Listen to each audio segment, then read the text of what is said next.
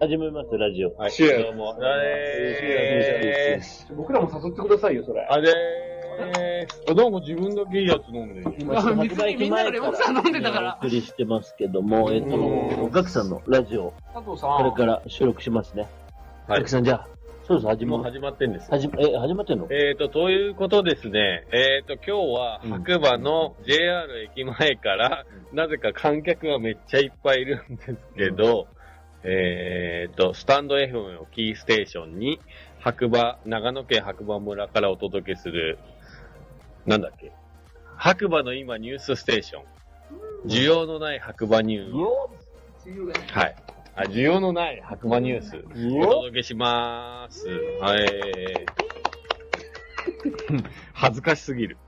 ということでね、今ね、現在の時間23時45分で、酔っ払いが1、2、3、4、5、6人、酔っはい酔っ払い6人に囲まれながら放送してます。はい。おはい。ーなかなかないですそうね。なんですよ。そのねということで、改めまして、こんばんは、ガクです。よろしくお願いします。 ということで、佐藤くん、はい今日のニュース何かありますか今日のニュースはですはい、ね、リアル佐藤ここにいるんで、 ちょっとニュース、今日あげたニュースありますかちょっと記憶がないんですけどありました、ありました。それニュースなんだ。事故だよ、これ。戻って事くだ故。さい。事故ですね。あ、ありました、ありました。えーとね、はいえー9月15日木曜日、今の今ニュースです7ね。時15分現在の天気ということで、うん今日もね、うん天気予報からいきたいと思います。えー白馬村晴れ、20度。暑かったですよ。あ、そう、暑かった。結構ね。そう、実際どうですか暑かった。もう汗ばんで汗ばんでちょっとこう困っちゃう。えーありがとうございます。ぜひぜひ聞いてくだそう、さい。まあそんな感じで一日通して暑かったです。今はどうですか今暑い。今快適今です。ね、快適ですね。はい。何度ぐらいどうだろう ?18 度ぐらい ?18 度ぐらい。ううんーん。半袖半端でも入れますね。えーそれはね、あの、佐藤くんしか入れ ない。 本当いいけけれれるるででししょょ暑い。時間だったんですけど。入れるじゃん。入れる入れる入れるあんいだやいけやいやあ、リコさんすいません。ありがとうございます。たし、楽しそうですね。うん、楽しそうっていうか、あリコ酔さっん払い6人しかいる。入れる。あ、19度。19度。あの、酔っ払いに囲まれながら、まさかこれをやることになるとは、もうかなりね、いや動物園の払い猿にみ囲たいな。まれてると言いながら。ら、ガクさんも酔っ払ってますからね。はい急に、急に静かにしてる。はい。そう、あのー噂の JR の DJ 駅長さんも隣にお寒りいまですす。ね、ちょっと。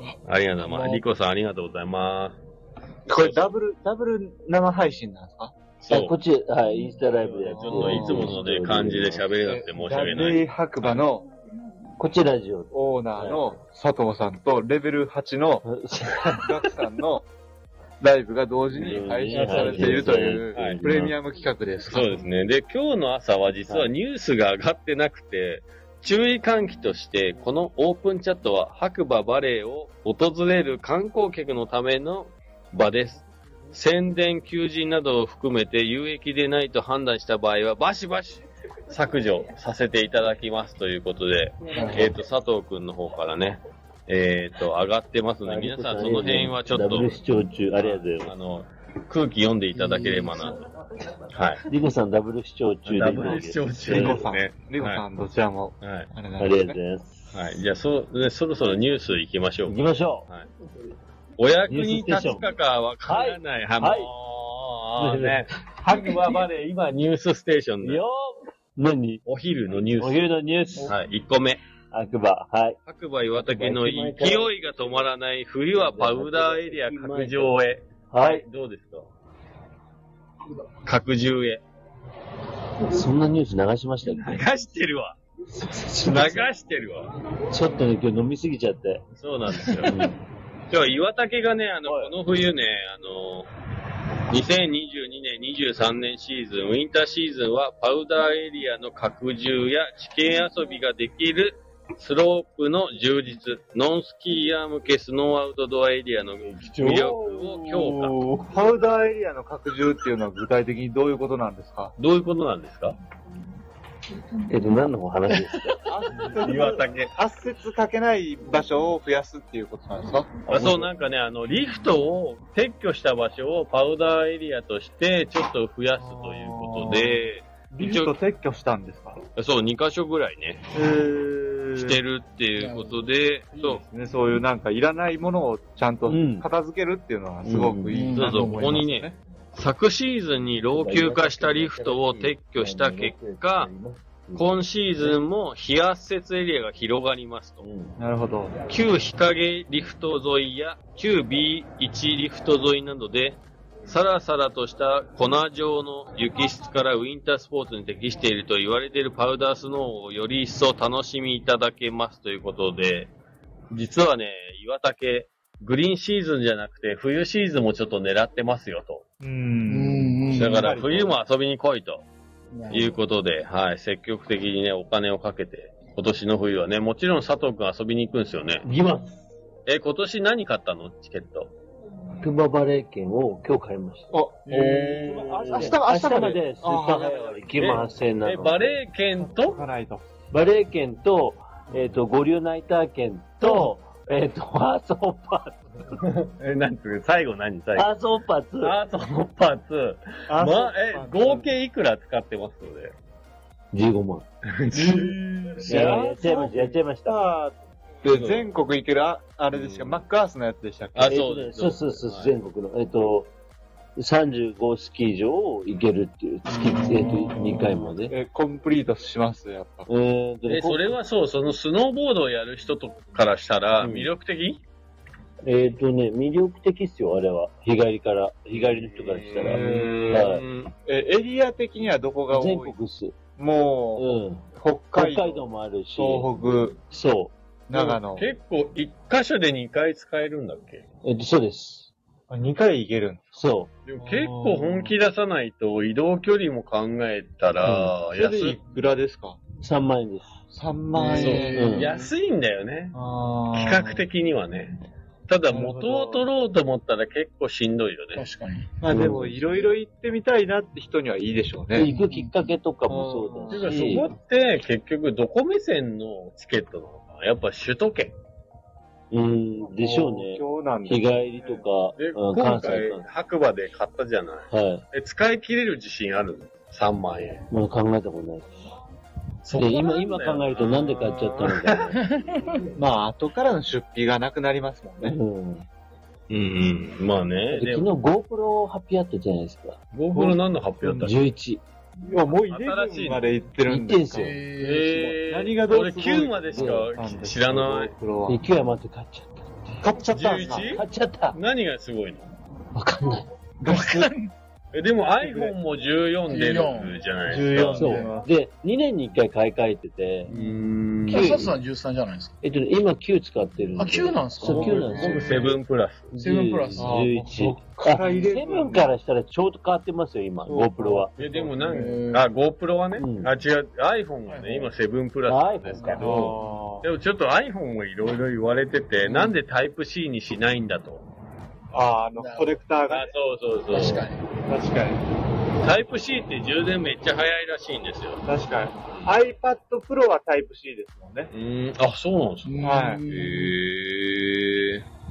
まあそんなこんなでね、今日のニュースなるほ1ど個目ね、岩竹の勢いが止まらないという、でもね、あげた本人がね、全く、ええ、そんなのあげたっけっていうぐらいのニュースです。はい。で、な2るほど個目。白馬インターナショナルスクールの教育の特色とはどういったものなんでしょうか。全くわかんなくて、なんてあげてんのそこがすごいところですね。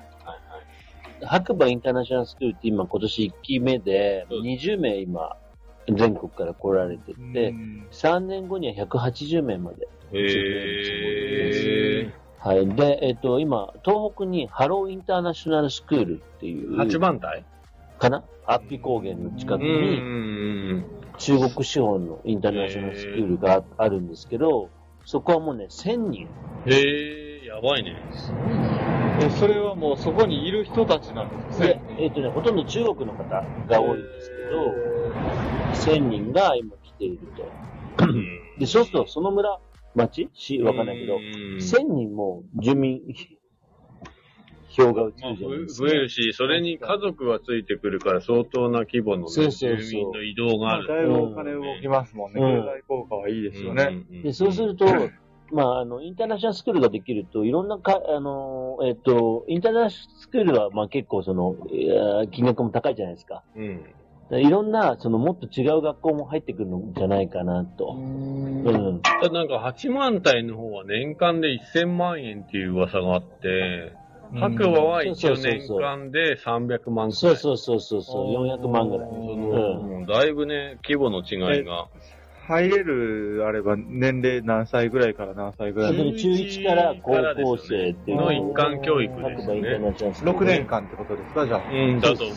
えー、そそううでで。今日上昇君からありましたよ、電話。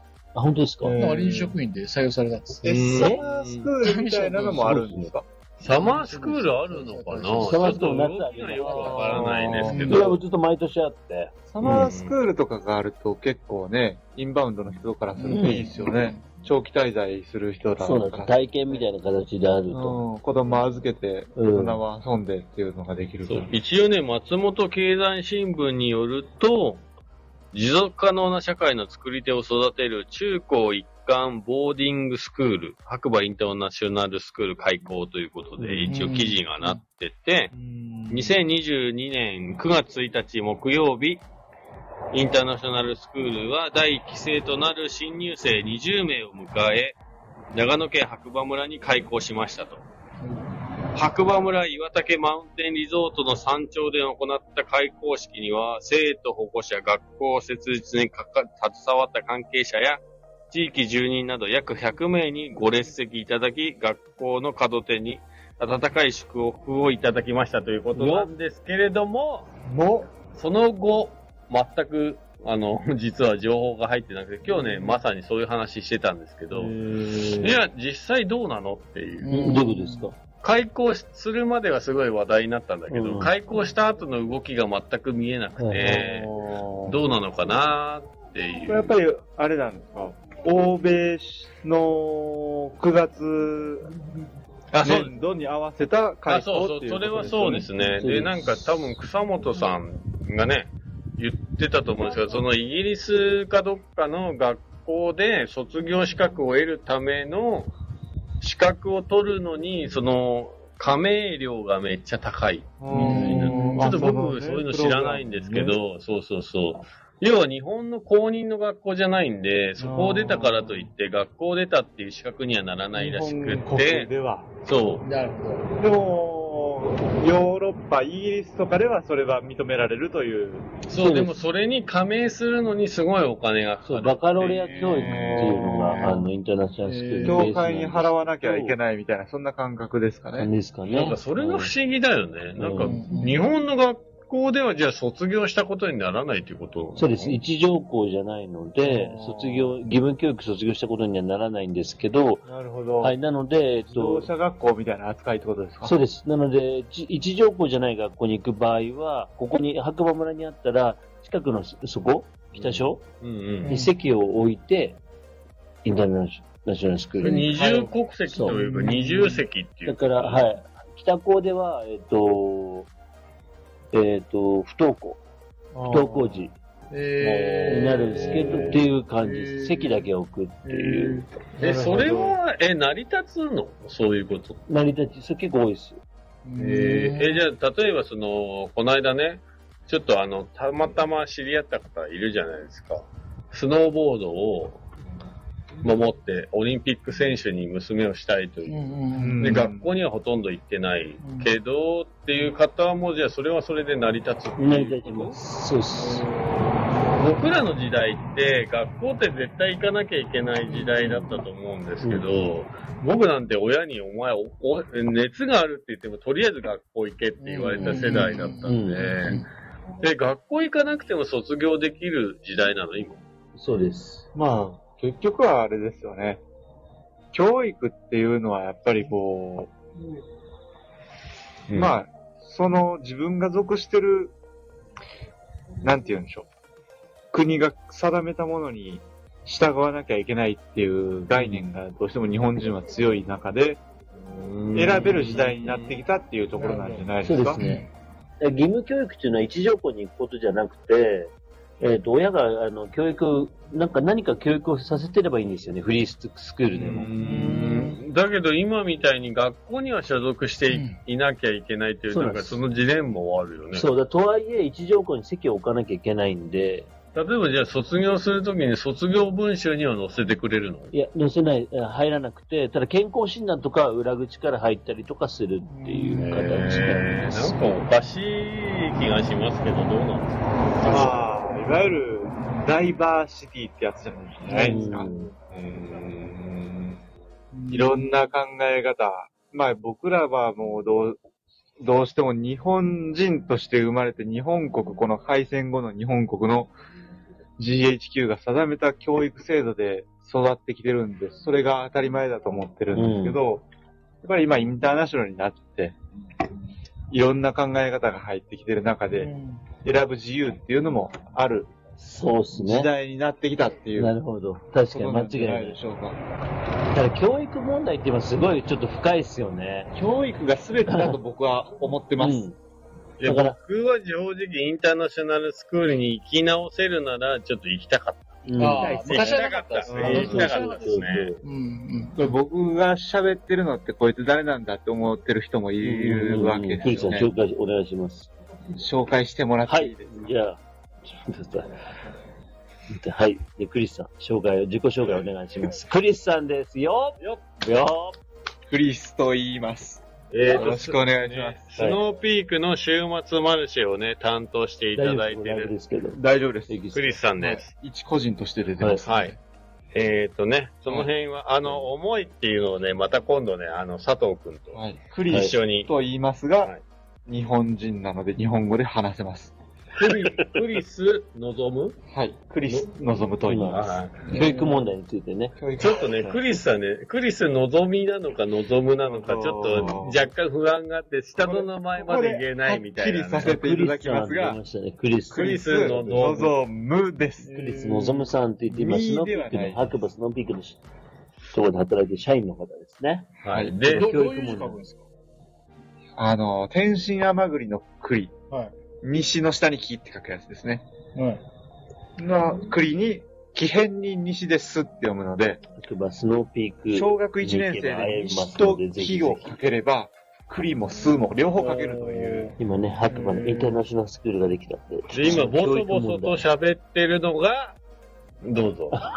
僕紹介します。は佐藤です。はい、ありがとうございまいモンスタークリす。フ。はい、佐藤ですね。佐は藤い。さんと初めて一緒にありがとうございます。お酒を飲み交わそう飲みました。で、今日のラ、今やってるのがララジオですよね、ガクさん。今ね、えっ、と、電波状況が弱いため動画が削除で、やべやべやべっつって、はい、そうですね。いやねえっ、と、最近、あのーモンスタークリフ佐藤の金魚の糞と言われている大師と言います。よろしくお願いします。ありがとうございます。ねお願いいガクたしさんがます。始めてる、えっと、ファンキー、えー、ファンキーじゃねえや。ファンキーモンキはーいえっとそうそう、あラジのオー白馬の今ニュースステーションっていうラね、ジオの今収はい、録あしてのまーす。そうですなるほね、ザ・デイ・ドット白馬のオープンチャットの中のニュースを読むだけっていう完全乗っかり企画になっております。そうですね。はい、完全乗っかり企画となっております。あの、乗っで、かあるの大の切です、ねはい、今話題の、ありがとうございます。はい、話題の、話題のこちら、課題を生んでおります。話題の、 Wi-Fi 切った方がいいんじゃないですかちょっと待って。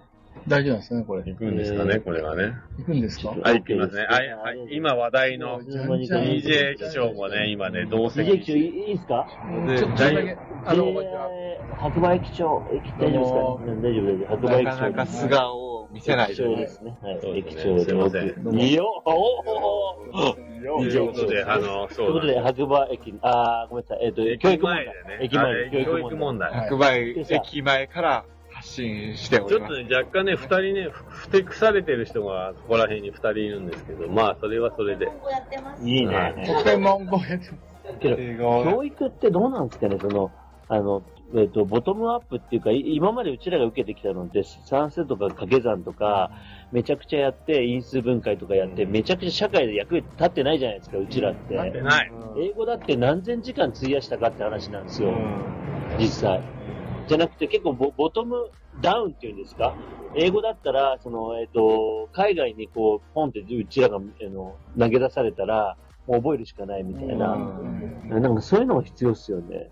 カスタマイズしたような自分自身そうに。僕は正直、小学生レベルの数学とか、まあ、算数とかできれば、生きてはいけると思ってて、だから中学生以降は、もうな、やりたいことに全力で、こう、親とか学校が、振り切っていただいた方が、うん正直必要にね、なったら、ね人やればはいい学ぶっていう姿勢になってくると思うのでそう、うんうんまあこのカリキュラムに載せられた教育っていうのは、やっぱりそのカリキュラムを決めた人たちが、こういう人たちが増えれば自分たちの利益になるっていうカリキュラムに載ったうん教育だとは思うので。確かうに。ん暑いっすね。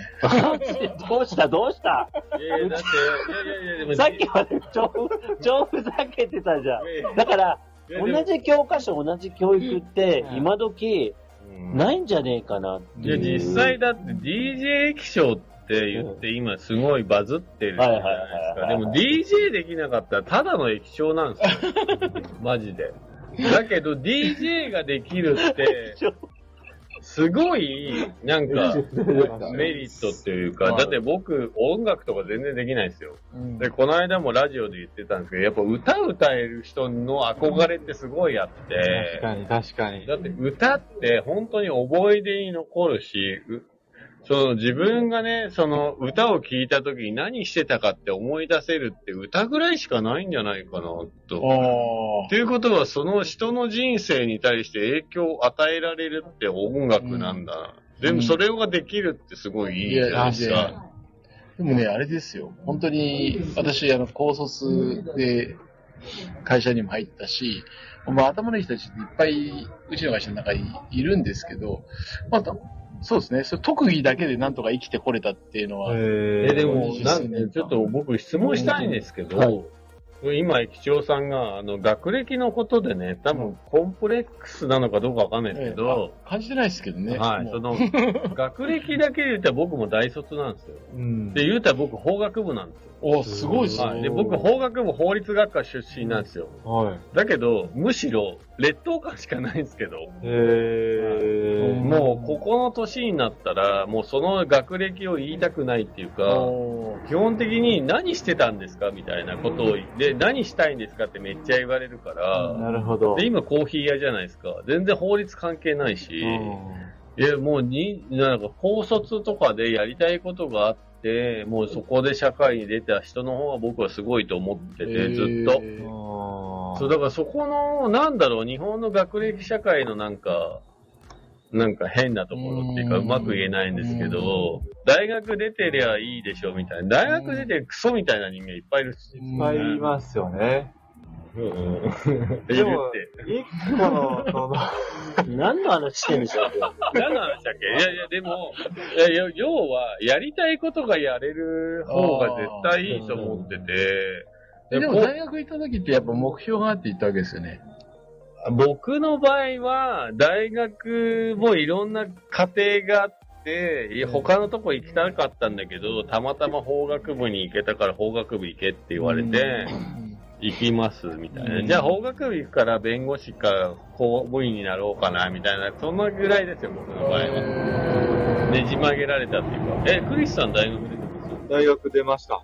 やりたいことがあって大学行ったんですよ。正直、大学に入った時は、高校同級生が、専門学校に行って、これをやりたいから、この世の専門知識を学びたいって言ってるやつが、羨ましいかや、ったです、ね。僕もそっち派。えいやほんとそっちがああ、そうなんですねいややりたいことをこいつらは見つけてるんだっそうていう、羨ましさですよはね。自分はあれですよ。もう何もなく会社に入ってるんですよ。うんあの、目標とかも全くなく入って、まあ会社の中に入って初めて目標を見つけたっていうだけで、それまで、あもう学生で東京行ったりとかして、羨ましいなって思ってたんですよ。でも本当18で就職して、まあまあお金も稼げるし、あの自分の好きなこともできるしっていうところで入っただけで、だから特に目標ってあんまなくて。いやー、正直、10代で目標、人生の目標とか決めろって言われるのは酷だなっていうのを、ちょっと今思うとありますよね。まあ、あとは親の教育の仕方というか、そうですねはいはい親の性質次第で結構レール敷きたくなる親もいれば、自由にいろいろね、させてくれる親もいたりとか、え、佐藤くんはどうなの何でしたっけ、モンクリ佐藤。うんなんか出てる。バッテリー、えっと、文句言ったら何ですかモンクリ佐藤、今なぜここにいるかっていう、大学を出たのか出てないのか。で、で、出て、スノーボードやりたくて、えー、特になりたいものもなくて、ただ、やりたいことは、 あの、明確だったんで、スえ、ノーボ何ード、学部なの工学部です。工そう学部今何屋ですか今、ススノノーーボボーードドや、な、なんであそれなんだ買い取りすモンスター。うんうん。え、その大学の時の工学部の何かしら役に立ってんの何も立ってなくて、で、えっと、スノーボードがやりたくて、ただ就職は、うんスノーボードのか室内カムイ施三設坂のの横近くに行ったね。と。うんでも一個思うんですけど、こう、人を、出会った時とか、こう、仲良くなった時とか、やっぱり大学の時に全然こんなこと興味がなくって、今全く生きてないっていう人も結構いると思うんですけど、実は、大学の時のこういう経験で、その時にした選択が今に結局繋がってたりするもんだと思うんですうんよ。うんうん。なんで結局そのストーリーをうまいこと話せるかどうかで人の深みっていうのは変わってくるんじゃないかなっていうのはうんなるほど。結構思いますよね。すごい暑いな。そうですでねも。今ここどこですか白馬駅。白馬駅前。え白馬駅前駅長暑くないです暑くかはないし、ね。このベンチで、比こ較ん的な。涼しい方ですよね、この辺は。あそうそう、でもなんか、大学に行く意味って別に特にないとな思っいないてないないないて、別に行かなくていないですよ行いと思う。かなくていいですようん無駄。うん。それだったらさっきね、クリスさんが言ったみたいに、まあやっぱ専門学校に行って、専門的なことを技術的に身につけた方が全然いいと思うし。 僕今33歳ですけど、今になって興味のあること学んで、大学とかでそういうのを学んでいろいろ知りたいなっていう気はしてまうす。ん今になって。なんか人間って、あの、亡くなった瞬間に勉強したいって思わないですか、うんもうそうですね僕英語とか大嫌いだったんですけど、学校を辞めたら英語勉強したいな、みたいな。それとか、うんあと、は、しまあ、小学校、中学校って義義務教育なんて、まあ、絶対学校行かなきゃいけないっていう形ですけど、日本だと。うんうんまあ、高校ぐらいまで大体、親元から通ってる人多いとは思うんですけど、なんだかんだ親の呪縛っていうのは、日本だと多いと思うんですよ。そうですね。なんで、その親の呪縛から離れた時に初めて自分一人でいろんな選択をするようになって、自分ってこういうこと興味があったんだなっていうのが気づくと思うんですけど、その時に、あ、こんなこともっと深掘りしてみたいなって思う時に大学って通う方がいいんじゃないかなっていう気はうん僕はしてます。なるほど。もうだから大学出てから、まあまあ親と喧嘩しましたよね。感動もされたし。うんただまあ、あまあ一つね、親にお金という面では、あの、迷惑をかけたことがないので、今文句言われないというか、大学までは親のお金だったんで、まあちょっと我慢していってた部分があって、出てから好きなことやってるんですけど、親にはお金を借りたことがない。なるほど。うんだから最終的に諦めましたよね、親が。もう、まあ自分でやってんならいいんじゃないっていう、それぐらいの筋の通し方はした方がいいと思う。なるほそうですど。ね。そう。なんかね、今の人ってね、結局ね、親のお金でやってるからかっこよくないんですよ。言っときますよ。親の金でやるほどかっこよくないことないからね。マジで。ダサい。なるほど。ん。と僕は勝手に思ってますけど、どうなでるすほかど。そうですね。うん。あこれ、なんでこの話になったんでしたっけえーどわっわからかんこうない。忘れちゃっ。どっからこうなっちゃったた何の話教育あ、教育ね。あ教教育育インターナショナルのところが。そうですねそう、好きなことをやることに対しては応援したいんですけど、やっぱ全部自分で、自己責任でやってくれた方が、やっぱ周りも納得するし、うんうんうん応援してくれますよね。深掘りしたいから、こんだけお金かかるから、うん。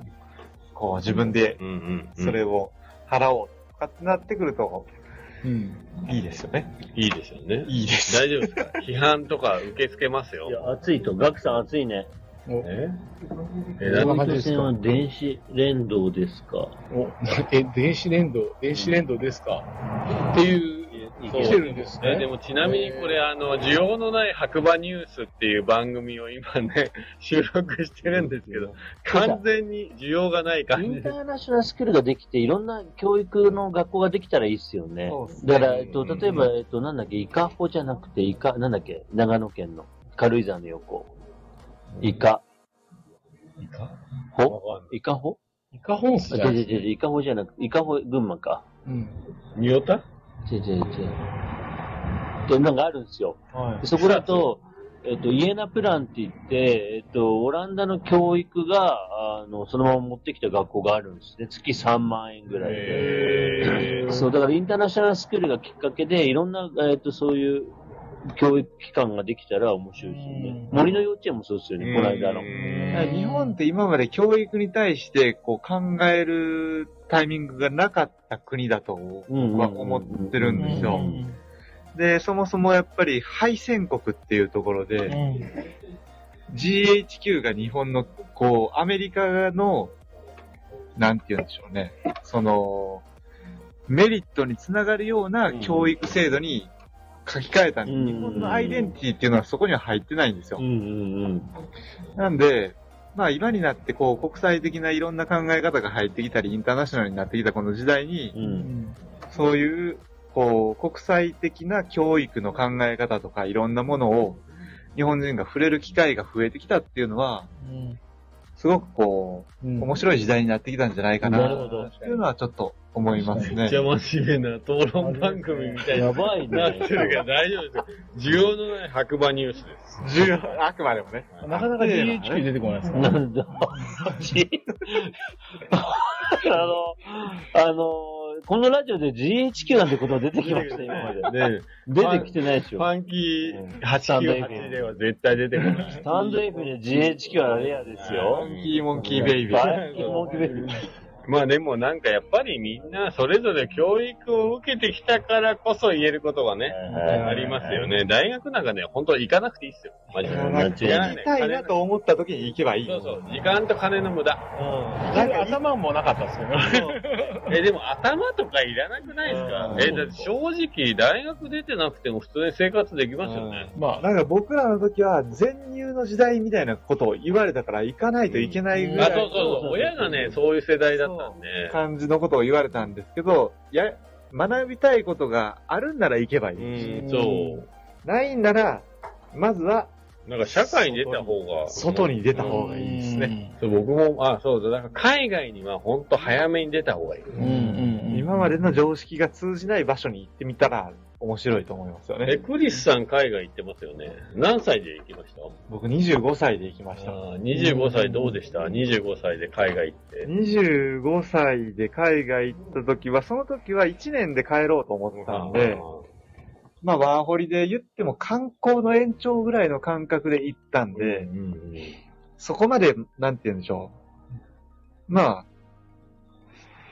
言っても観光ですよね。うん。うん今までうん、ビジターとしてぐらいの感じなんで、仕事したと言ってもビジタうんー。でも2年目、3年目ぐらいからだんだんそこのローカルになっていくと、やっぱりそこで住んで暮らしていこうっていう人との付き合いが出てくると、うんそこの人の考え方とかが入ってくるんで、うんあ、なんかこう、新しい新鮮な考え方だなっていう感じはうんその時、僕は感じましたね。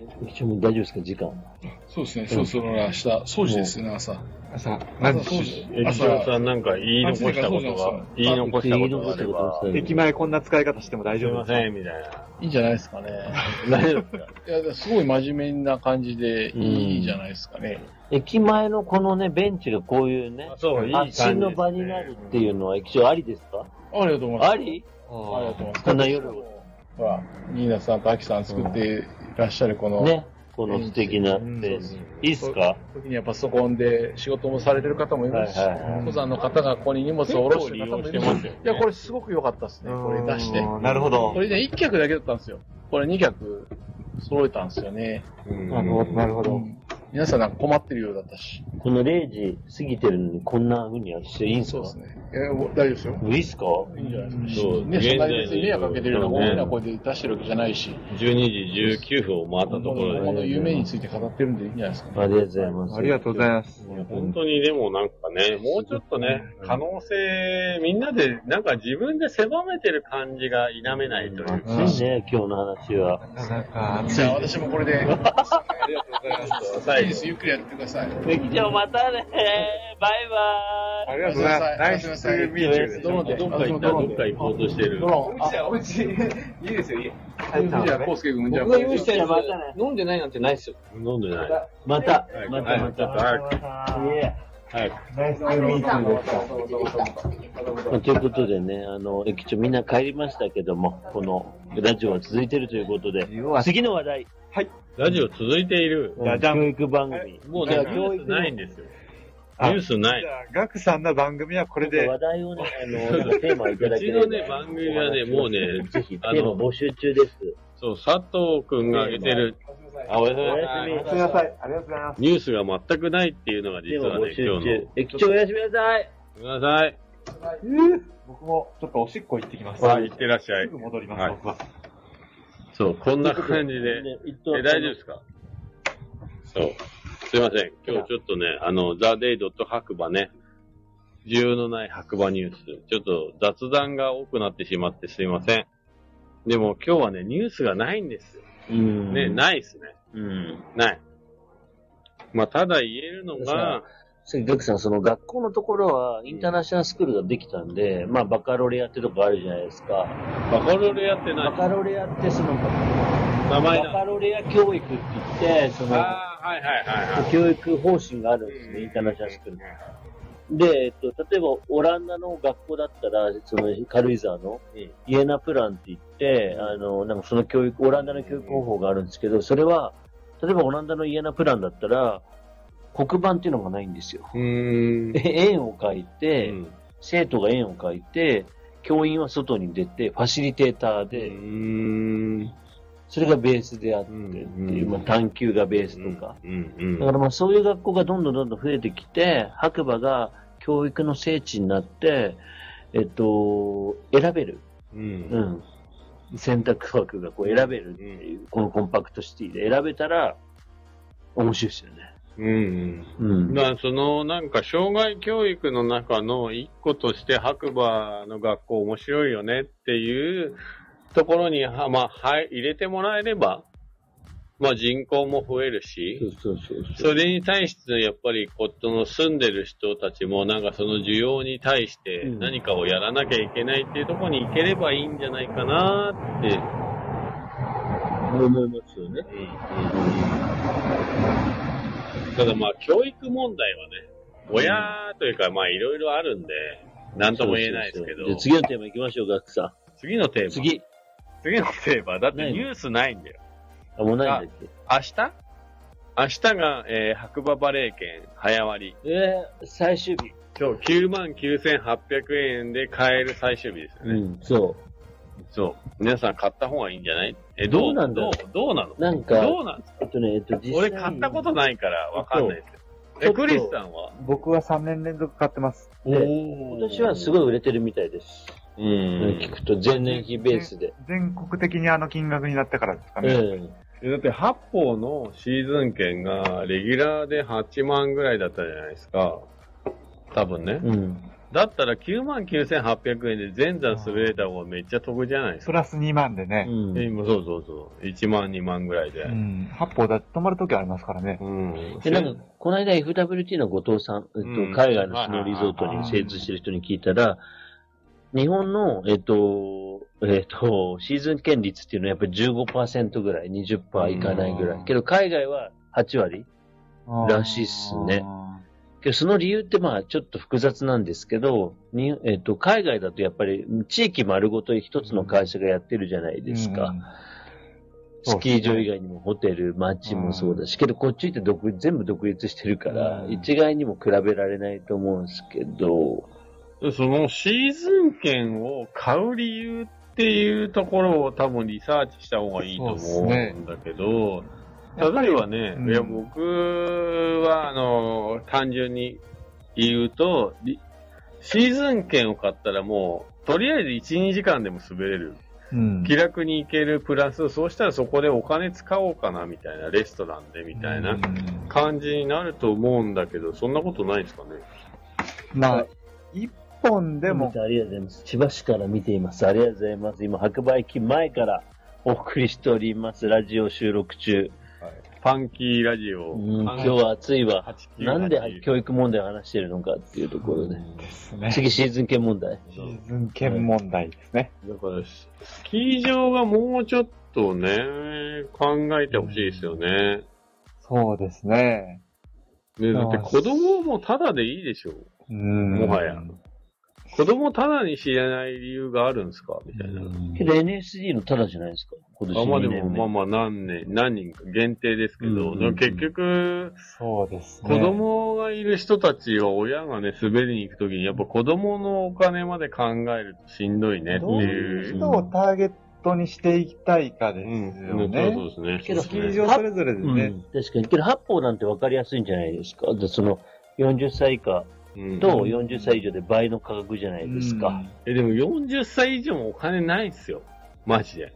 けど NSD で子供無料だから、明らかに子ど、えっと若い層のファミリー層を子に供来はてもらいたいというのが分かりやすいですよね。子供が来てもらって、子供が例えばスキーとかスノーボードができるようになれば、うん将来的なこうね、集客の見込みにはなりますよね。うまあん、確かに。やっぱりうねん。うんうん。でも40歳以上の締め付けが結構きついなと思ってるんですけど、そんなことないっすね。 40歳はなぜ40歳っていうそうそうそう縛りにしたんだろう。連絡がなんか問い合わせ多いみたいですね。なんかないっすね。他にうまいやり方。ね。うまいやり方。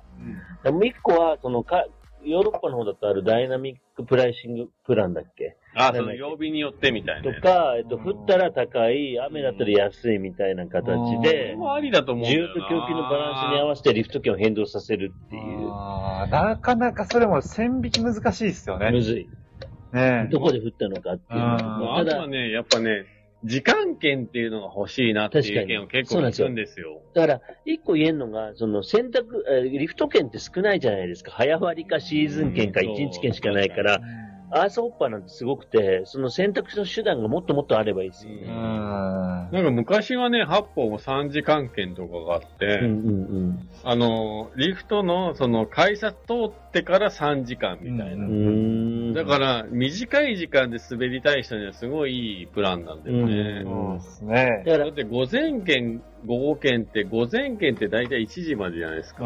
うんん。うその後、どんだけ滑れんのっていん。なう。るほどうね。んでも正直言うと、シーズンパス買う人たちっていうのはローカルの人が、まあうん中心にはなってくるじゃないですか。そうですねもちろんそそうですあの東京の人とかも買う人はいるとは思うんですけど、それって開業資金のための調達だとは思うんですよ。うーんスキー。場からすると。うん。で、実際運営していく上で、お金が落ちる落ちないっていうのは、ローカルのそのシーズンパス持ってる人間はレストランとか利用するっていう可能性は結構低いと思うん低でいすよで。すね。低い。で、やっぱりワンデイ買ったりとか、うんそういうもうスキーにしに白馬に来るっていう覚悟を決めた人は大体それぐらいの予算を持って握りしめて来られるので、やっぱりこう、それが、レストランの利用であったりとか、うんまあもう少し他のお土産を買うとかうんっていう部分まで発給する可能性があると思うので、うん結局ワンデイチケットがいかに売れるかっていう方の方が大切かなとは僕はなるほど。思いますよ。ね。なんか気軽に来てもらうっていうところも僕も必要かなと思うんですよ。うんその高くすればいいというか、うん高くすることによってやっぱ敷居が高くなるというか、実際そのリフト券の金額で選んでる人がどれぐらいいるんだろうなっていう感じですね高い安いってことですか。そう。それよりも白馬ってやっぱり雪がいいとか、うんまあ地形が楽しいから、多少高くても別にいいやっっていう感覚で来たりとか、確かに、夜飲みに行ったりする場所もいっぱいあるから、白馬来ようっていう人がいるとか、やっぱりその客層によって違うとは思うんで、単純に、やっぱり大学生でお金なくって安く滑りたいからとかっていう人ばっかりじゃないとは思うんうんですよね。うんもうなんか以前だから JR かなんかの企画で、もうなんか大学生というかもう20歳以下は無料みたいな、うん今もやってるのかな。そういう企画があって。ああ、雪要マはジックみたそいなうね。そう、なんかその大人になってからお金を落としてくれる世代を育てるみたいな。うん長い目線で確かに見ないといけなそう見いないってといいうけのはな、いのかなっていう。まあそれはでもマルシェも一緒かなと思ってて、うやっぱりその一過性で儲けだけを見たときには、うんでも、確かにやっぱりイベントで考えたら魅力的なイベントって今ね、コロナも収束してきたんで、すごいたくさんあうん。るから、なるほどね。選択肢で見たときに、マルシェは一番最後になっちゃうと思うんですよ。うん申し訳ないけど。でも、それはそれ、これはこれっていうか、なんかボードの買い取りやってるじゃないですか。うんそうすると、あの統計を取ると、その2年以内にスノーボードやめる人が8割なんですようね。うんでーうちらみたいにコアでやってる人っていうのは実は2割ぐらいなんえですよ。で、雪まじで、えっと、はいそう雪まじあるじゃないですか。雪まじ19そうですそうですそうです19で作った、あの、ワーメージングの加藤さんに話聞いたら、えっと、アンケート取って、スノーボードをやめていく人と続ける人にアンケート取って、その一つの、その続けていく人の答えの一つが、えっ、と、その2年以内に成長を自分の中で感じ取れた人が続けていくらしいんですよ。アンケ甘ーくなったな、みたいトな。そ確かに、それはあれでしょうね。やっぱりできなかったことができるようになっていくっていうのは、本能的に面白いと思うんう。で。そうですよね。うーんそうでそうするとその19からまあ20代前半がそれで飛び越えていくじゃないですか。で、そうすると次の問題が結婚した後とか、うん。子供がいて子ね、供が生まれ金て使えるかどうかっていう。あともう一つね、去年どっかのスキー場が確かやってたと思うんですけどう、んマッチングアプリとのタイアップイベントで、リフトをなんかトンネルくぐったあらっ、たあったあったあった男。女出会いの。い一人ずつこう、リフトに一緒に乗って、上まで上がっていくっていうようなトンネルを準備してるそうそうそう、あったあったあったあった。あれはね、してやられたなっていう感じがしました確かよにあね。うんえー出会えないもんなあの、スキー、スノーボードがそうっていうと語弊はあるとは思うんですけど、やっぱりね、結構すべてものが大事です。なるほどね。はい。やっぱね、人間の本能としてエロスはちょっと欲しいかなっていうのはありますよね。確かに。ななんか意見あありがとうるんですかございますえっ、とね、いやいやいや、大町以降すぐ止まるのが大変です。どういうことだろう。冬場雪で止まるってことですかね。うんうんうん。電車ですね、ルルミさんね確。かに雪降ってる時止まりがちですよ止ね。まりがちなんですよね。ううんん。確かに。でそのマッチングアプリ面白いと思う。で、今って、その、ねあの、リゾートバイトって集まらないらしいです集まらないですか。で、昔って多分出会いなんですよねう。ん今スマホじゃないですか。うん。え、でも実際、いや、今、既婚者じゃないですか、はおい二人は。え、出会い系に登録したりするんですかどういうこと今、今。 今。ないじゃない、ないですよ、結ないで婚す。してからはない。ないですよ、結婚してなかったら登録したい。どうなんだろうな結婚してなくって彼女いなかったら登録してるでしょうね。うん今ってやっぱり出会い系って昔と違うじゃないですか。で昔って怪しいイメージあったけど。今って普通みんな全然そう普そう、通なんか結婚する理由がそこにあったりすそうる。全然出会いね、のもうもう。出会い方が変わってきてるってだけそうのそうそう話だまあと思うまあねんでね。全然出会いないんですよ、コーヒーや。お願いしますよ、コーヒーが皆さん。いや、多分ね、実はあると思ういやよ。ないんすよ、全くない。それに気がついてないいだやいや、気けという。づいたらいつも佐藤くんしかいないんですよ、隣 に。マあジルミで。さん、えっ、と、代行なしなのがパニックですと。大町駅以降すぐ止まるのが大変です。次、代行なしなのがパニえック。どういうこと大まあ、足は確保しとく必要はありますよね、どうしてもね。最高はないっすね、田舎はね。うん、ね。代行ないんですよ。だから今日もね、車泊なんですよね。これ。そこうれはチャリで帰りますよね。ねチャリも、本当はあれなんですけどね。あそうそう。そうか。うん交通法で言うとね、はい。なんかね、田舎ってね、あの、その辺が弱いというか、うんうんうん。うんなんか法律って基本的にやっぱり都会目線でできるじゃないですか。うんうんあんだけ終電までね、時間があったら飲みますよ。飲みますよね。え、都会無理だもん。だって、この状況を見て、タクシー一台も止まってないじゃないはい。ガクさんのこれは繋がってるんですか、まだ。一応繋がってるんですけど、今誰も聞いてないんで。誰も聞いてないやつをアーカイブにす二る人かどうは、か。そう、二人は聞いてるんです。なるほど。いや、アーカイブにはしますよ。一応ニュース読んだんで。、なるほど、なるほど。どういう風にな、こう、収録になるかはいや、このまんまですね。聞いた人だけが僕楽しみでそうですね。ということなんですそうですねね。はいなんか今日真面目な話になっちゃったんですけど、真そん面目ななにいつも真面目な話しないんですよ。した方が楽しいんじゃないですか、やっぱり。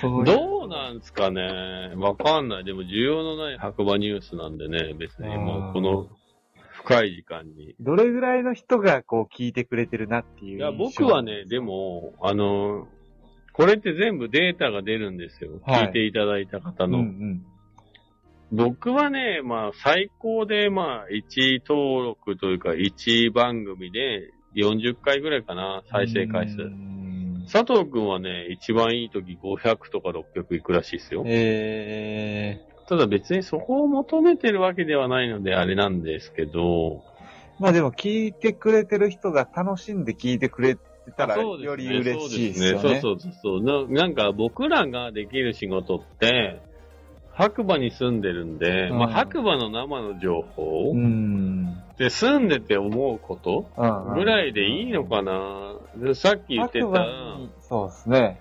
例えばクリスさんって最初白馬に住んでましたよね。うん。で今は大町じゃないですか。うん。その理由って、やっぱ家賃だったりとそうか、ですね費用対効果というか。まあそうですね。タイミングもありますけうんどう。んうんなんか気、になったテーマは。いや、白馬に住みたいというか、白馬に夢持ってる人めっちゃいると思うんですけど、うんうんうん現実問題、うん。白馬で生活するってめっちゃ大変じゃないですか。、はいはいけるんですよね。いけないえ、知らん。やったそこうとない。バッテリーもいけたおいけるんだ。すげええー。もう佐藤に、あの、充電を盗まれておりま。東電、東電ですすかね。そうそうそう。東電さ佐れて藤に電源を盗まれております。鈴木さん、次のテーマは何ですかいや、その白馬に夢を持ってる人に対してのリアルな情報をお届けするのが僕らの仕事かなっていう。確かに。なんか最終的には、うん。やっぱり、僕、結構やっぱ超創生目線で動くことが多いんですけど、うん最終的にですよ。う。うんんもちろんその白馬に観光客が来てくれて、うん。お金を落としてほしいとかっていうのはもちろんあるんですけど、結局経済を動かすのって住民なんで、うんやっぱり移住者とか住民の絶対数が増えてくれるかどうかっていうところにつながるかどうかは、結構重要なんじゃないかなとは思うんですよ。うん。うん。うん。なんでそれを、まあ、隣町の大町市とか小谷村とかと、こう、まあ、競り合う形になっちゃうと、まあ、もったいないなとは思うんですけど、うん。やうんはりこう、白馬いいなって思って、まあ、足通うようになってくれた人の次のステップとして移住っていうとこはいろはいはい。につながるようなうん。活動ができたら、まあ、白馬のサスティナブルな、こう、発展につながっていくのかな、暑いね、今日のって話い。うのは、うんちょっと思っております。なるほどね。はい。これ言っていいですかはい。これ多分これ言ったらめっちゃ怒られると思うんですけど、うん言っていいですか怒らないです本当うに。ん。あの、大町市とか小谷村って結局白馬に乗っかってるんですよ。うん。うん。もうで、あの、合併の話めっちゃあるあるらしいんですけど、うん全部断られてるんですよ。うん白馬村が。うん。うん。白馬村が断って白馬村が提案してるけどけど断られてる。断られてるっていう現実があって、あーなるだほどけど、白馬に乗っかりたいんですよ。うんお前ら合併しろって。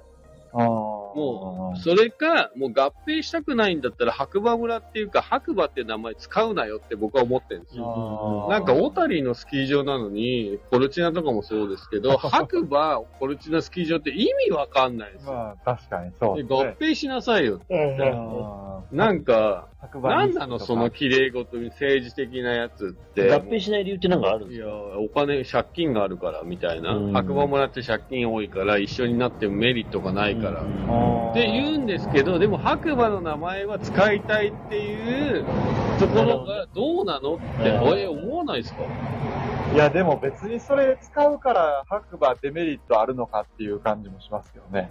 うーん、なんか、その、えーなんかね、あんまり気持ちよくないですよ。住民票がある人間としては。えいいじゃん、白馬で。みー、えたいな合併したら白馬市になるってことですかどうなるんですかね。死になっちゃうのかな。小谷も断ってるんですよね。そうそう。だけど、小谷ってお金持ちじゃないですか。そうお金持ちっていうのは地方ふ交る付さ税とが納多税い。でね。でその過疎地域で、うん国からの、ううんん、多いんで、する理由がないものの、うんコルチナとかが白馬がついてたりとかってこなとんかですすごい矛盾を感じるんですよ。うんなんか白馬っていうブランドは使いたいけど合併はしたくないみたいな。まあ、ルミさん、小谷村、道路挟んで仲が悪いって聞きました。ん、なんか悪いんじゃないですか。あ、それあれじゃないですか。村内で、上城と北上は仲が悪いってよく聞きます。う基ー本ん。的には隣町のことはやっぱり敵対することで団結力が生まれるっていうのはありますよね。うん。でも一つの、白馬マレーっていう村ができた時に、うん税収で考えたら多分相当上がると思うんですよね。あそうすると一体感を出すしかないみたいなね。ありがとうございます。本当にすいませんね、くだらない、。くだらない話ちょっでと。暑いわ、今日。え、でもどう思うの実どういう際。え、小谷に住んでるじ ゃんうん。え、白馬に住んでるじゃうんんうんうんで、クリスさん、大町じゃうんん。いや、かわいあい。やばい白馬バレーじゃないねあ。バレー、でバレえ、ーで討も論。 1個でよくないバ住所レー討論ですね。うーん。そうね。え、なんでだから小谷コルチナスキー場って言わないのっそうそうそうそうて話で。白馬バレーって言ってるじゃないですか。うん。全体を。で、白馬バレーって知ってる人あんまいないんですよね。いないと思うよ。そうそうそうそう。白馬バレーってもともとは海外に売り出すためのブランディングとして白馬バレーってしたわけじゃないですか。そうそう。一つのねうん、地域と、地域というか。けど白馬バレーっていう言葉知ってるのうちらだけですよ。ここっちにいる人たちだけですようね。ん意外と知らないですよね、みんな。で、やっぱり日本人のイメージとして、やっぱり白馬村は白馬村、小谷村、小谷村、大町市は大町市っていう、それぞれのイメージがあると思うんで、んそれはそれでいいんじゃないですか。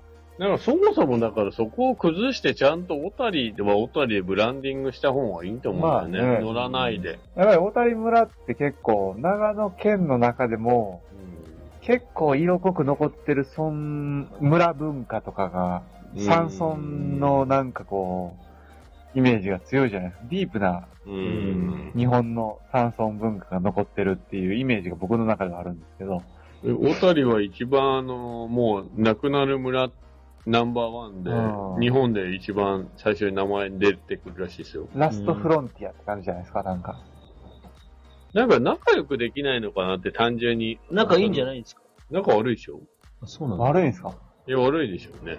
へ結局、その白馬バレーの中で一番力持ってるのは白馬村なんで、まあ、白馬村には逆らえないみたへいない話も聞きますよね。ーまあ、ちょっとした、まあ、ブランドタウンにはなってますもんね、白馬っていうとね。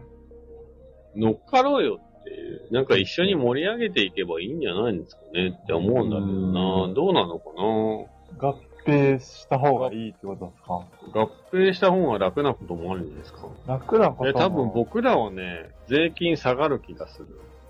あー人ルミさん、白馬村も小谷村も大好きです。人口があ増えるかりがとうございらま。すそうなんですよね。結局人口が少ないので、それで頭割りするそれぞれの良さとが、ありますよね、白馬も高くなる大って町いうも。あーそれなるほどね。うんさすが、フォローがうまい。うん、どうなんだろだから東京ディズニーランドっていう言葉に僕は実は違和感があって、うん千葉じゃん。う。なんで東京けなのど、奥白馬って言葉あるんですよね。昔から。えー軽井沢もあるよね。そのコルチナとか奥白馬とか、よく言うなんて、昔から。えうん。ー、でも小谷村ですよね。そうけど、でも、やっぱりこのエリアは、白馬村じゃないけど、白馬っていうエリアだだと思いますよ。うん。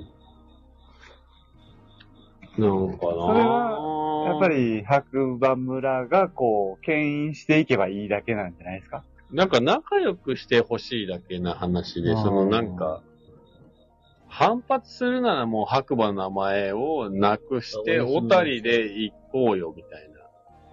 おやすみなさおやすみなさい。すいません。くだらな話ですいません。い。何人ぐらい見てるんですか、どうなんだろう今、き8それね、最近出ないんだよね。で出ないそそ出ないよこのライブのとこにさ、数字出なくなったんだマジっすか出なくないだって。出てないじゃん。 ?8 名見ていただいてます。で、1時なのに、ありがとうございます。なのけどなんか、白馬バレーはバレーで置いといて、それぞれ特徴が出ると、出ればいいなと思ってて、で、えっと、大町だったら、あの、例えば海外の、嘘。消えた。すごい消えた。映んなくなっちゃっえ、大丈夫。映ってるんで大丈夫ですよ。何た。ですか暗いよ。いやいい、いい、いいやん。ラジオっぽくて。ラジオっぽくていいですかなもうちょっと明るくできますいや、できないんだよ。電気消えちゃっどうしよう。電気消えちゃったえよ。コーヒースタンドの前行きまた。いや、いい、ここでいいんじゃない大丈夫だよ、大丈夫、大丈すそこまで出ると。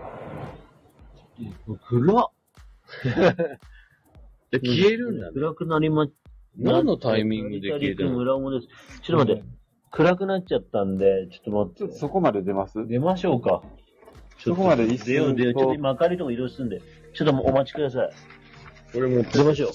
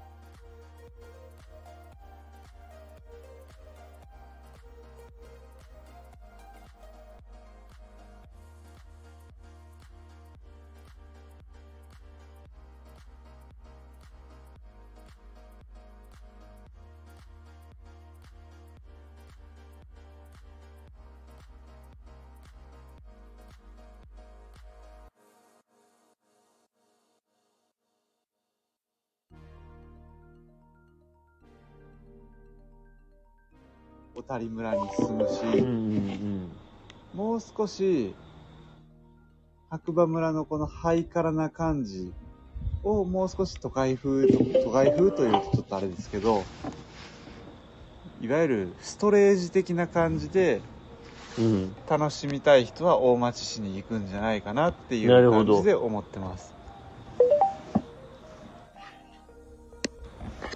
僕のイメージです。なるほどね。はい。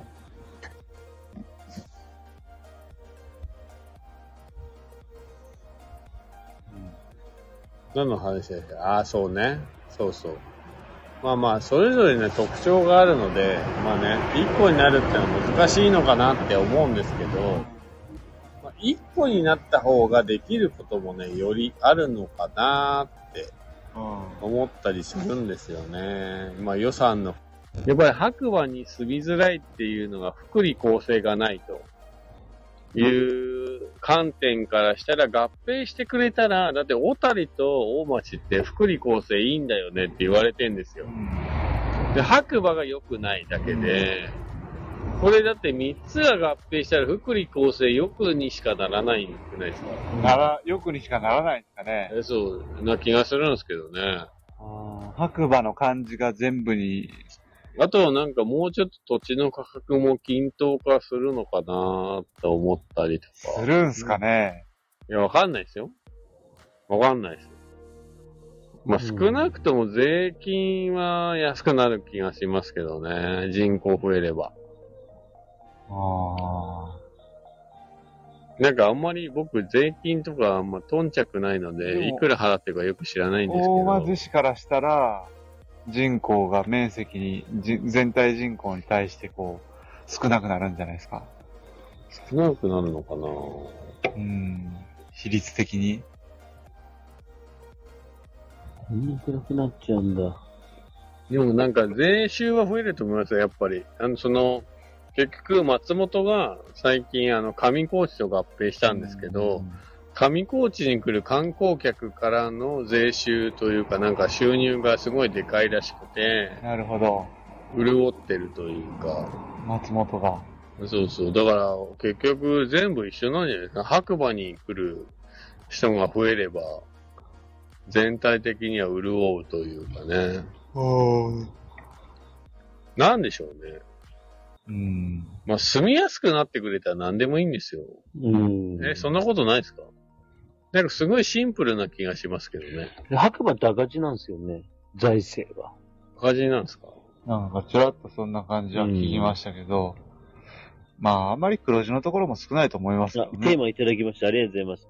スキーをしない冬の過ごし方っていうところのテーマまさに。水戸くんと書いあてくれりるがととうござちいょます。ルうどよかったビーさん、ありがとうございます。ちょっとスキーをしない冬の過ごし方っていうところスキでー、をしない人、冬のすで、冬冬のすご、冬、冬ねあー。冬ので、白馬に移住してる人で、たま、どうなんだろう。結構いるんですよね。スキー、スノーボードしない人っていうう、ん移住者で。うん、いる。ねいるいる。結構いますよね。いる。うん。でそういう人はどういうふうに冬を過ごしてるのかっていう。逆に都会の人って、うん冬、夏と比べてなんか違う過ごし方するのかなって思いますよね。はいはいは別に、ショッピングもするしい。、うん。夏と違わないうん過ごし方をすると思うんで、雪国で滑らないからで、僕はインドア派なんで逆に映画と本でかなり、えーかなり充実した生活をできると思いますけどそうねか。そうかそうですけね。ど、スキーをしない人にとって、ゆ雪の降雪っていうのは結構、ストレスじゃないですか。えストレスだと思う。ストレスではあると思うけど、それプラス、やっぱり、こう、なんて言うんでしょうね。雪に触れれるという、その、なんかこう、また違う楽しみというか、あれもあるんじゃないですか。うん。毎年アル、アルパインホテル、アルパインホテルどこですあ、かすぐそこら辺に。あすぐそこうんアルパインホテルで2泊してます。あ、そうなんですね、リミさん。ありがとうございます。ぜひ、白馬駅前のコーヒー、あの、このね、コーヒー屋さんにね、ぜひぜひお越しください。あとはやっぱり白馬じゃあ冬の街のイメージが強いので、いろんなイベントであったりとか、そういう企画催し物っていうのが増えるんで、うん。山に上がらなくても麓でそういうの楽しみたい人はいいんじゃないですか。確かに。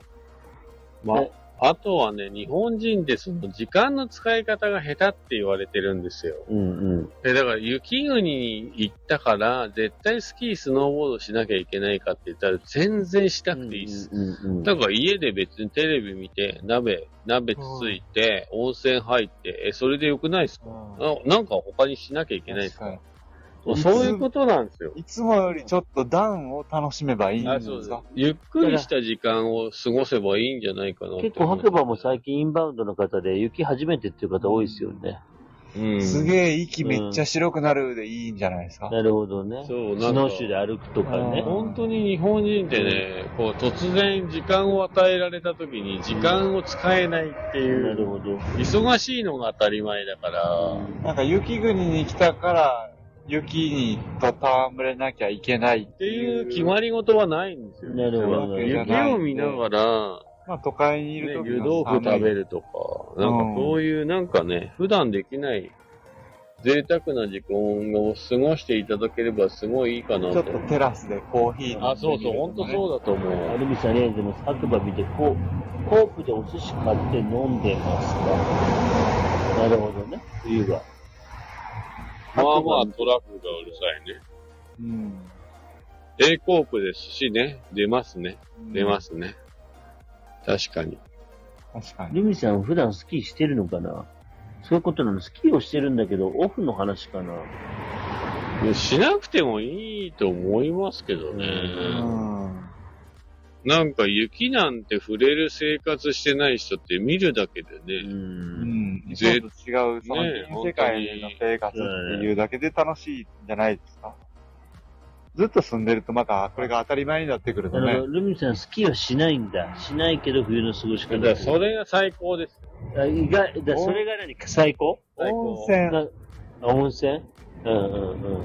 え、だ新っそばて、のんびりしに来てるんでしょっていう、なんか、やらなきゃいけないってしんどくないっすそうだね。だから白馬雪って言ったらスキーをしなきゃいけないって思うんだけど、実はそうでもなくて、雪見ながら酒飲める贅沢っていうのはあると思う。確かに実は寒いからこそ、あったかいものがより温かみを感じたり、ありがたみを感じたりなるほどねするんじゃないでしょうか。うん鍋の美味しさね。うん山も登りません。温泉結構のね、ありそういがうた人いるみ。んですよ、移住者で。はい、僕も登りませあん。のーえっと、山も登らないし、スキー、スノーボードもしない人も結構いるんですよね、意外と。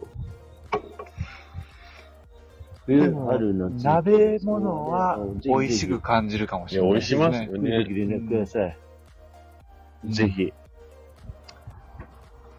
なるほどね。ルビーさんみたいな方もいるということなんですね。そうそう、だから決めつけがね、一番しんどいですよねこ。れは、こうだったらこうしないといけない。そうそう、そいこけをな、いことはないんでね。そこを崩した方がいいっていう。確かに、白馬だとやっぱそういうイメージあるのかな。だから駅長も言ってたじゃないですか。スノーボードもなんかやってるっていうと、白馬のやってる人と価値観が違うみたいなのも一つそうっすよね。え、だ逆に白馬に来て、一切、その何もしないっていにうネットフリックスばっかり見てますズビさん、スノーピーク行きますよ、クリスさお待ちしております。ん。いないけどね。いないけどあんまねり。いクないリスいないけどね。クリスさんを訪ねて行ってください。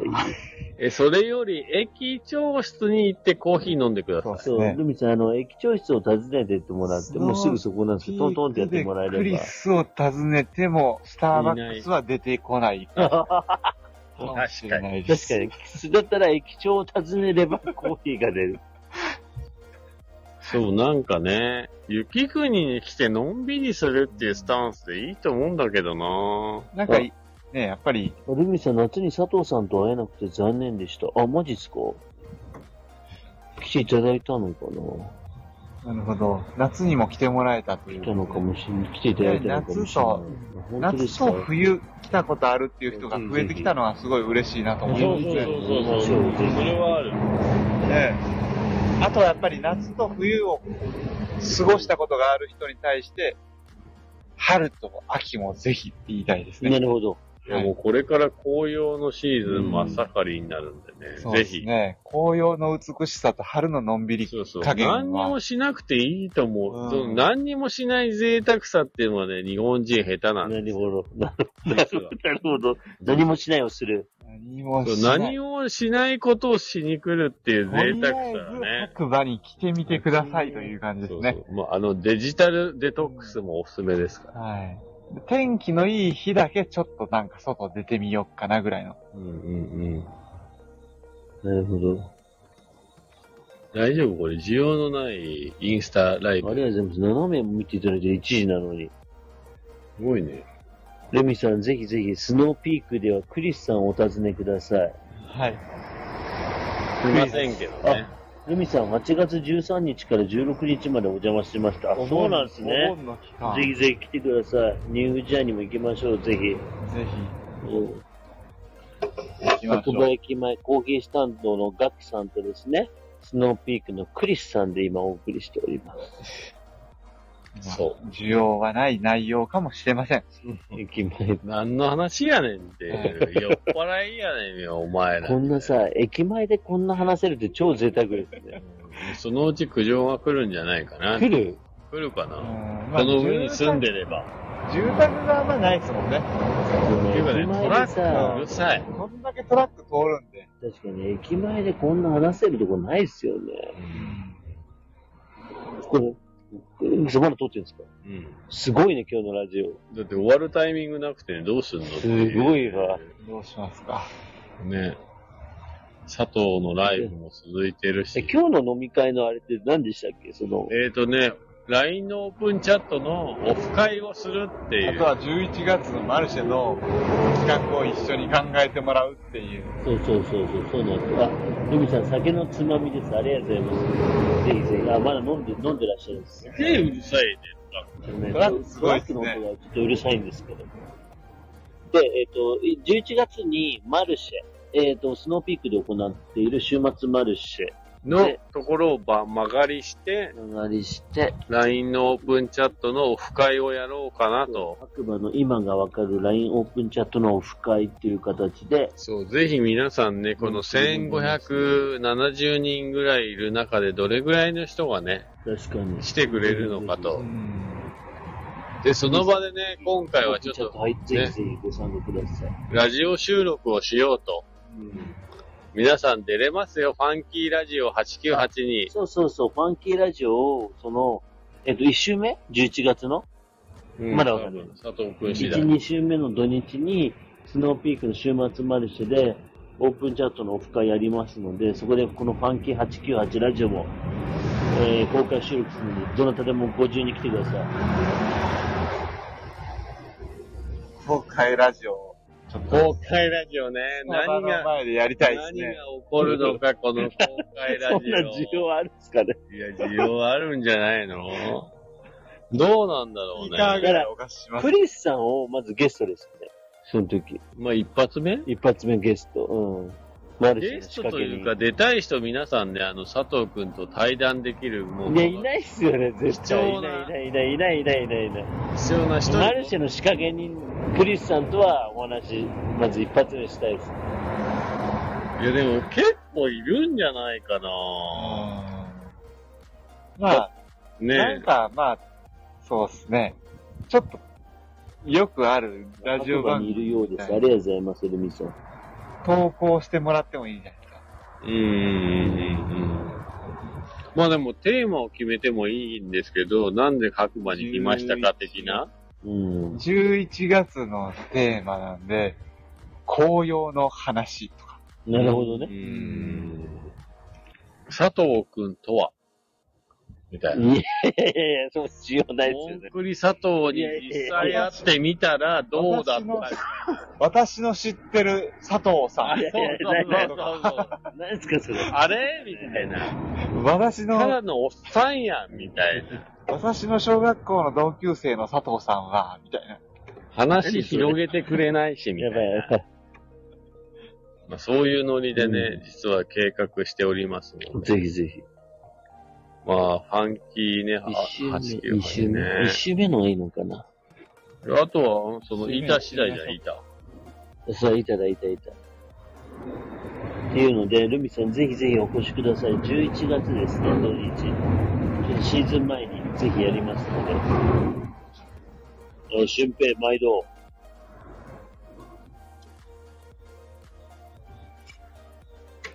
なんか暑い夜でしたね、今日は。えルミさん初めて僕、初めてじゃないですけど、こうやって一人で喋ってる時もあるんですよ。自分ですかはい。インスタライブ、うんナイス。あ、ないですかめったにやんない基。本ゲスト。いやいや、やらないです、やらないです。あ、やらないですかやらない、自分は。そのラジオだけあ、なるほど、なる映ほど。像やんないです。あなそう。るほどあラジオは一人で喋ってラジオは、そう、毎週ね、月曜日配信で、もともと収録して、オそうそうそうなるほど。うん。静かなところでやってる。なるほそど。うなんですよ。家でやったり、そうなんです知よ。り合インいスタライブほぼとやん一ない緒にでやす。ったり、そインスタライブ使ったことないですう。いや、自分ほとんどやらない、やったことないんですけど、もうろ、今、ありがとうございます。6名も見ていただいてんだ。えー深夜1時もう1時っすか。やばいな。確かに。これ、どれぐらいの時間帯 ?9 時前後とかが一番やっぱり見られるんですかいね。やー、わかんないっすね。あ全く。こんな真っ暗な画面なのに。すみません、ありがとうございます、本当。クリスさんの顔見えないですもん。ークリスさんはね、本名で、あのー日本人です。そうなんですよ。先に説明しといた方が後々めんどくさくないかなっていうのがあるんでね。ガクさん、今日はいい感じじゃなかったんじゃないですか終わりがない感じです。もう終了じゃないですか無料ですよ。ね。終了ですかね。えー、ということでね、うん縁も竹縄で、はい。話もつきませんが、こよの後は、あの、僕ら個人的に話を続けたいと思います。そうしましょえーまた次回、おまた耳、にかかりましょう。皆さん、皆さんまたね。はいありがとうござありがとうごいますざいます。今日もいい日だいい日だ。今日もいい日はだ。い、また次回お会いしましょう。おやすみなさーいす。いません。何分話してました